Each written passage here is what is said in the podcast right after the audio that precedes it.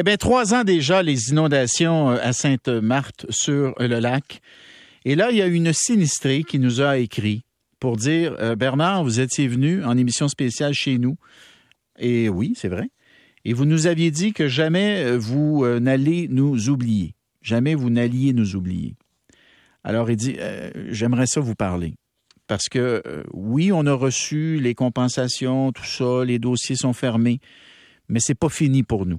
On vit encore avec euh, ces inondations. Elle s'appelle Caroline, Caroline Monastès. Bonjour. Oui, bonjour, M. Noëville. Alors, c'est quoi? C'est des. C'est comme. Vous avez appelé ça carrément un, choc post-traumatique. Vous, vous vivez encore avec ça? Oui, j'ai un diagnostic de, de choc post-traumatique qui perdure dans le temps. C'est sûr que la pandémie n'a pas rendu service à grand monde, euh, moi y compris. Donc, euh, je suis tombée un petit peu en deux chaises par rapport au suivi et ces choses-là euh, qui étaient offertes aux sinistrés après les après les inondations, je dirais peut-être en 2020. Mhm. Mais c'est ça, tout est tombé à l'eau avec la pandémie aussi là. Ah oui, non, mais je n'avais pas fait le lien. Effectivement, si vous aviez euh, de, de, l'aide psychologique qui vous avait été euh, euh, promise, à ce moment-là, on s'entend qu'avec la pandémie, il y, a beaucoup de ces services-là qui n'étaient plus disponibles ou qui l'étaient beaucoup moins ou qui étaient, qui étaient mis à la disposition de, de, des personnes qui vivaient la pandémie, qui vivaient les contre-coups de la pandémie. C'est ça. Qu'est-ce qui est le plus dur, euh, Caroline? Qu'est-ce qui, est, qu'est-ce le plus dur?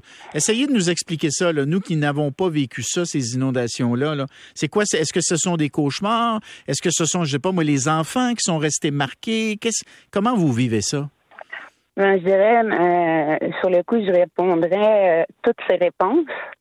Mais en particulier, ce qui est, euh, moi, en tout cas, de mon côté à moi, ce que euh, ce qui fait, je pense aussi que j'ai de la misère à passer par-dessus, c'est que euh, on n'est pas responsable de ce qui est arrivé.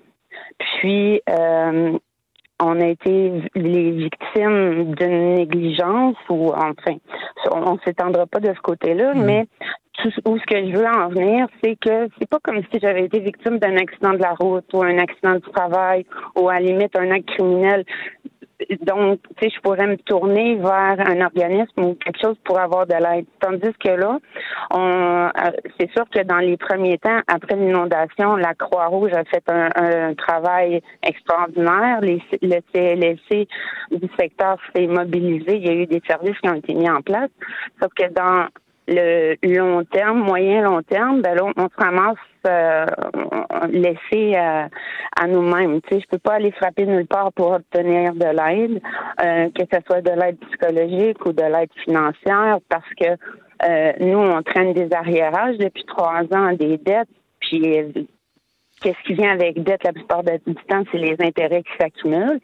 Euh, on a des factures de médicaments mensuels depuis l'inondation euh, qui sont assez élevées aussi, que je dois tout débourser de ma poche.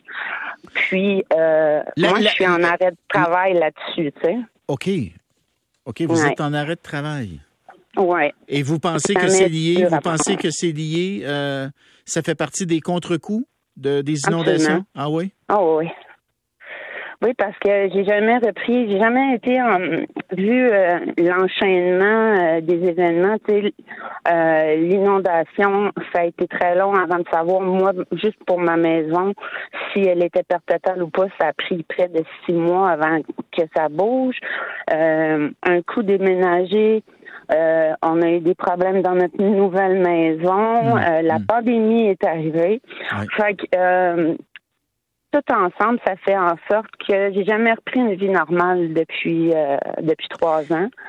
Puis, je veux pas, il faut que je pense à mes enfants, il faut que je m'occupe d'elles. Elles aussi ont vécu ça à la hauteur de leurs 4 et 8 ans à l'époque. Comment ils vont aujourd'hui? Comment ils vont aujourd'hui, les enfants?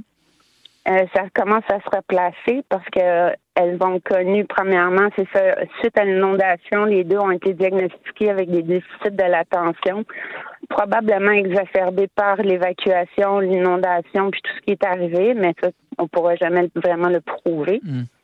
Mais euh, euh, elle commence à se réajuster parce que nous, on a déménagé deux fois en 18 mois suite à l'inondation. Donc, c'est de l'adaptation, nouvelle école, nouveaux amis.